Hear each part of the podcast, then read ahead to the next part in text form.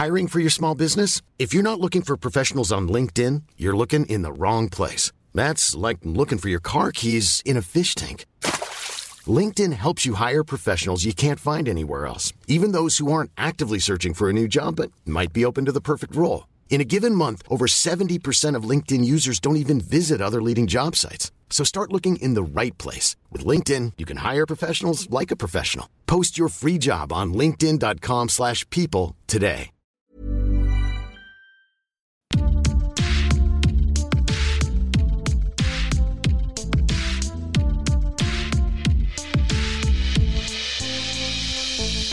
Gagner sa vie grâce au stand-up, ça peut vouloir dire plein de choses.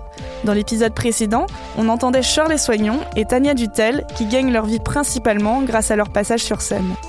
Mais pour de nombreux autres stand-uppers, les sources de salaire sont multiples. Certains dénichent grâce au stand-up des boulots d'écriture, d'autres décident pour gagner quelques sous de donner des cours. Beaucoup gardent à côté un job alimentaire ou touchent des indemnités Pôle emploi ou encore le RSA. Les situations sont rarement stables et peuvent énormément évoluer d'un mois sur l'autre.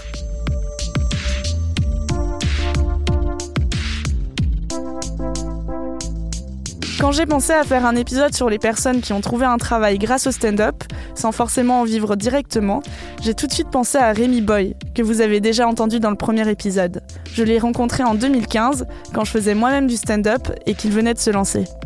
Pendant des années, ses performances lui ont fait guise de tremplin pour vivre de l'écriture. C'est pas très modeste de dire ça, mais j'ai jamais vraiment eu d'illusion, moi. Genre, je pense que je me suis toujours dit que, un, je percerais pas, deux, je serais jamais extrêmement drôle, et je me suis toujours dit que je faisais ça vraiment pour le fun, parce que j'adore faire du stand-up, et je n'ai pas vraiment d'ambition dans la vie en général, quoi.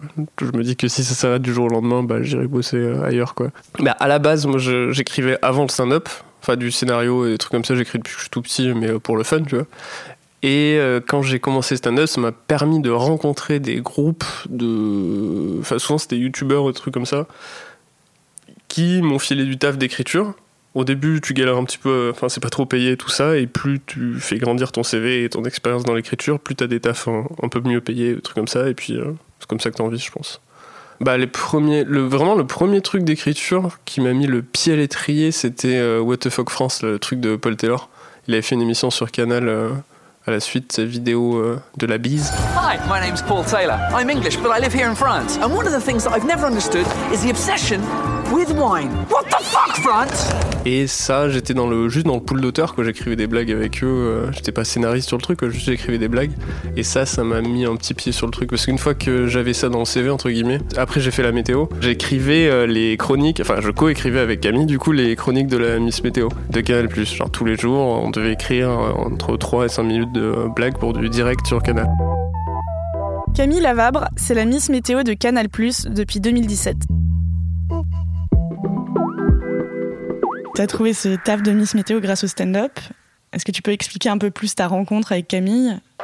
Comment ça s'est passé ? Comment ça s'est goupillé au début ? Comment t'as été choisie aussi ? C'était le 22 mars 2017, il pleuvait, je me souviens. Non, en vrai, je crois que c'était au labo, en vrai. Parce que au labo du rire. Ouais, encore une fois, quoi. C'était... Ouais, non, mais c'est juste on joue ensemble parce qu'elle faisait du stand-up, Camille.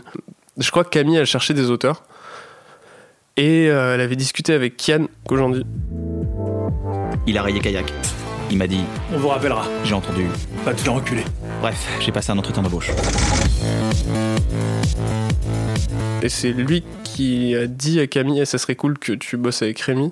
Et elle, enfin vu qu'on avait déjà bossé ensemble, elle a dit oui tout de suite. C'est quoi le truc le plus dur quand tu fais ça ? Bah c'est juste que tous les jours, tu dois écrire 3 minutes qui passent en direct, donc... ça a intérêt à être drôle, quoi. Surtout que les conditions, la première année, c'était dur de ouf parce que le plateau, il était sacrément froid, il n'y avait pas de public. Donc c'était comme si j'écrivais une chronique radio pour 4-5 personnes, mais qui sont filmées. Donc du coup, en plus, ils savent qu'ils sont filmés, les gens. Donc c'est beaucoup plus difficile de rigoler, des trucs comme ça. Plus, c'est l'exercice de la Miss Météo. Donc on voulait vraiment faire attention à pas faire une météo classique, tu sais, un petit peu à l'ancienne. Ou, parce que tu sais, quand c'était dans le Grand Journal, le truc comme ça, il y avait un énorme public, donc elle arrivait déguisée, elle faisait des blagues sur ça. Là, on avait vraiment 4 personnes, Yves Calvi qui venait de parler de la Syrie, genre 10 minutes avant, on pouvait parler « Bonjour à tous, donc voilà !» Donc ouais, c'était vachement dur, 1, de trouver le style d'écriture de la météo, 2, de trouver un style de blague qui pourrait marcher juste sur un plateau un peu froid, et 3, pour pas être en dépression, quoi. Et après, je l'ai fait 2 ans, donc la deuxième année c'était mieux parce que là justement il y avait un public, c'était un peu plus facile. Et voilà. Il me fait ouais, mais toi aussi tu me chauffes avec ta jupe de twin, je sais pas quoi. Je fais ah ouais, tu vois comment je vais te chauffer la gueule maintenant. Tu sais quoi, j'ai fait une prise en deux, il était sur le sol. Oh, sur ma vie, c'est quoi ces gens? Mais de toute façon, je te dirai un truc. Les mecs, c'est comme la météo au printemps. Pour pas être emmerdés, on ne sait jamais comment s'habiller. Allez, envoie les cartes. Et comment tu les écrivais, ces blagues? Au début, on était un peu en avance, mais on a vraiment fini par écrire du matin pour l'après-midi. Genre vraiment, on se captait le matin vers 9-10h, on écrivait jusqu'à 13h, un truc comme ça, et ensuite, elle tournait vers 15h, et puis on faisait ça tous les jours. On n'arrivait pas à écrire en avance. Et tu l'as trouvé comment, l'inspiration? En fait, souvent, on avait la liste des invités, donc on savait quel invité allait venir, mais même pas à chaque fois. C'est à ce point-là que c'était difficile. Putain, des fois, tu devais écrire une chronique sur quelqu'un, tu ne savais pas qui c'était. C'est un très mauvais départ pour écrire une chronique. Mais moi, ma technique, c'est je prends le sujet ou un truc qui est relié à l'invité, et ensuite, je vais passer 1 heure à juste écrire un max de blagues, juste vraiment des one-liners, tu vois, juste des blagues, une phrase ou des tournures de phrases qui me font rire, en écrire un max, et ensuite, en utilisant ça comme support, le coller soit dans une... Souvent, je faisais sorte d'histoire parce que c'était souvent des personnages, donc il suffisait que le personnage ait une histoire, le truc classique de qui je suis, voilà pourquoi je suis là et pourquoi c'est marrant, quoi. Et j'essayais de caler le plus de blagues possible et qu'il y ait le moins de vide entre les vannes, quoi. Un truc comme ça. En quoi ton expérience dans le stand-up a pu t'aider dans l'écriture de ces chroniques pour la Miss Météo? En vrai, vu qu'il y avait beaucoup de personnages dans la météo, c'était pas vraiment... Enfin, quand tu fais stand-up, il y a plusieurs types de blagues, tu vois.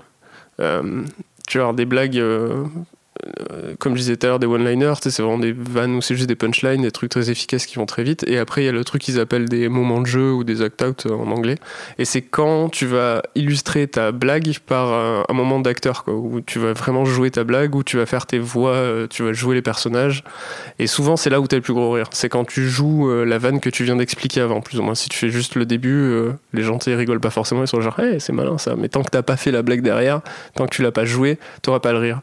Et quand j'écrivais pour la météo, souvent je me retrouvais à presque écrire que des passages comme ça, où il fallait vraiment que je fasse directement le truc drôle quand c'est joué. Donc c'était plus écrire comme si c'était plus pour une séquence dialoguée dans le court-métrage, plus que pour du stand-up. Parce que au final, c'était quand même la performance d'acteur, entre guillemets, pendant 3 minutes, quoi. Est-ce qu'on peut parler de salaire ? Globalement, c'est un bon concept, ouais. C'est vraiment d'avoir tous les mois de l'argent. Je le conseille à tout le monde. Est-ce que tu peux me dire, tu pourrais me donner une fourchette de combien tu gagnes à l'année? En stand-up? Ouais. En fait, ça dépend des mois. Hein. Mais bon, franchement, je suis pas beaucoup plus que le SMIC, je pense. Hein. Encore une fois, moi, je suis pas très connu. Hein. Donc, du coup, c'est plus l'argent, je l'ai soit sur les plateaux, soit sur les cachets, et sur des fois des plateaux un peu plus grands où t'es payé genre 1000, 1500 euros, un truc comme ça pour jouer.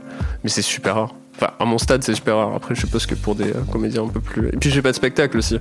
Moi, je vis que des plateaux. Les gens qui ont des spectacles, je pense qu'ils peuvent avoir des vrais salaires, entre guillemets.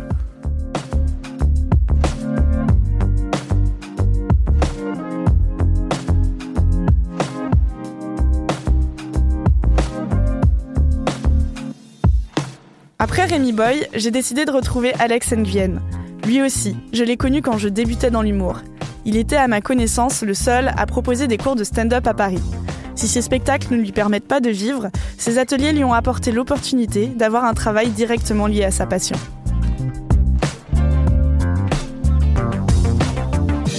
Mais je sais que pour les jeunes, pour percer, c'est être millionnaire. Toi, t'estimes que t'as percé ? Non, j'ai pas percé encore. J'ai pas percé. Mais...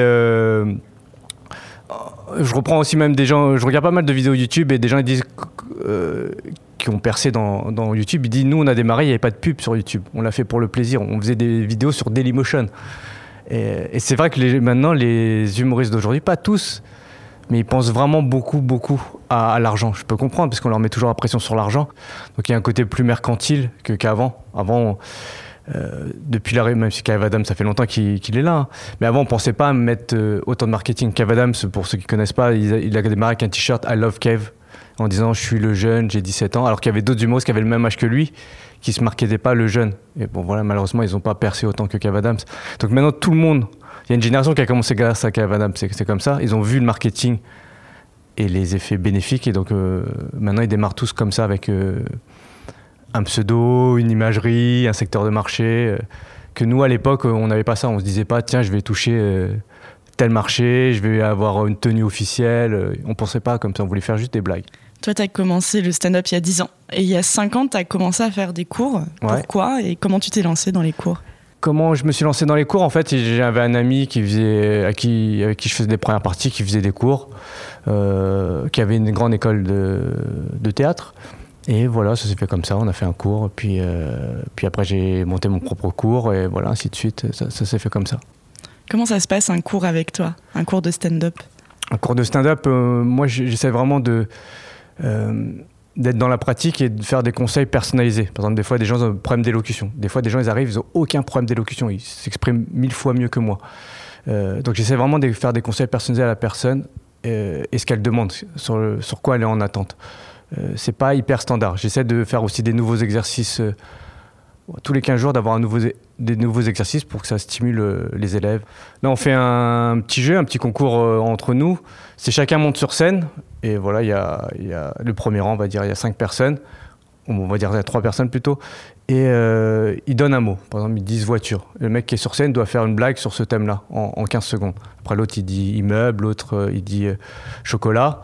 Et après, ils votent pour savoir quel est le meilleur. C'est pour leur montrer qu'il faut quand même qu'il y ait une urgence dans la blague. Faut pas que quand ils disent un mot, bah, ils cherchent une solution. Il faut qu'il y ait une urgence, que la blague elle arrive dans pas longtemps. Ça ne doit pas durer plus de 30 secondes. Et ça les oblige à chercher. Et ils voient des fois, ils trouvent des trucs marrants en improvisant. Donc voilà, moi je trouve les gens, ils choisissent pas bien leur travail. Parce que l'autre fois, j'ai un pote qui vient me voir, il me dit moi j'ai trouvé un super travail, je dois me dire ce travail parce que j'ai plein de vacances. C'est bizarre. Non, choisir son travail parce qu'on a plein de vacances, c'est comme choisir de faire l'amour pour prendre une douche.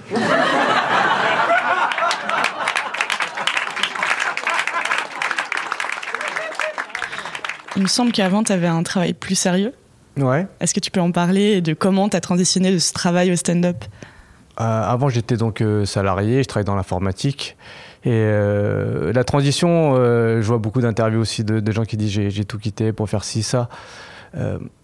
Après, il faut que les gens comprennent, c'est que les médias, les réseaux sociaux, c'est comme du storytelling, c'est raconte des choses. Moi, ma transition s'est faite tout doucement. Et après, dans l'absolu, ça m'a fait une grande perte de revenus, de pouvoir d'achat. Bon, c'est pas grave, mais c'est que bien sûr que dans les médias, on va raconter autre chose, ou dans les spectacles, on va raconter autre chose qui est un peu moins vrai. Donc ça s'est fait avec plein de paramètres qui sont personnels, qui fait que j'ai moins consacré du temps au salariat, mais je l'ai transposé autrement. Donc après j'ai fait aussi du freelance, donc c'est un peu plus nuancé que je me suis réveillé un dimanche et lundi j'étais comédien.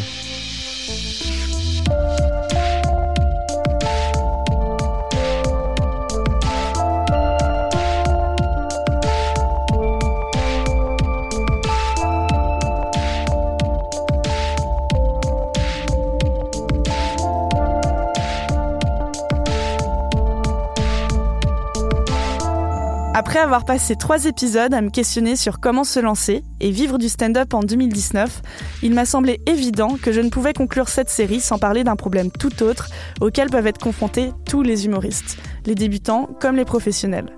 Le vol de blagues. Et t'as déjà volé une blague, toi, à tes débuts ? Ouais, j'ai déjà volé une blague à mes débuts, c'est la première fois que je le dis, avec plaisir en plus, parce que ça a duré 2 semaines, je me suis senti tellement mal de l'avoir volée que j'ai arrêté de la faire, j'étais ah, c'est pas bien et tout. La suite au prochain épisode.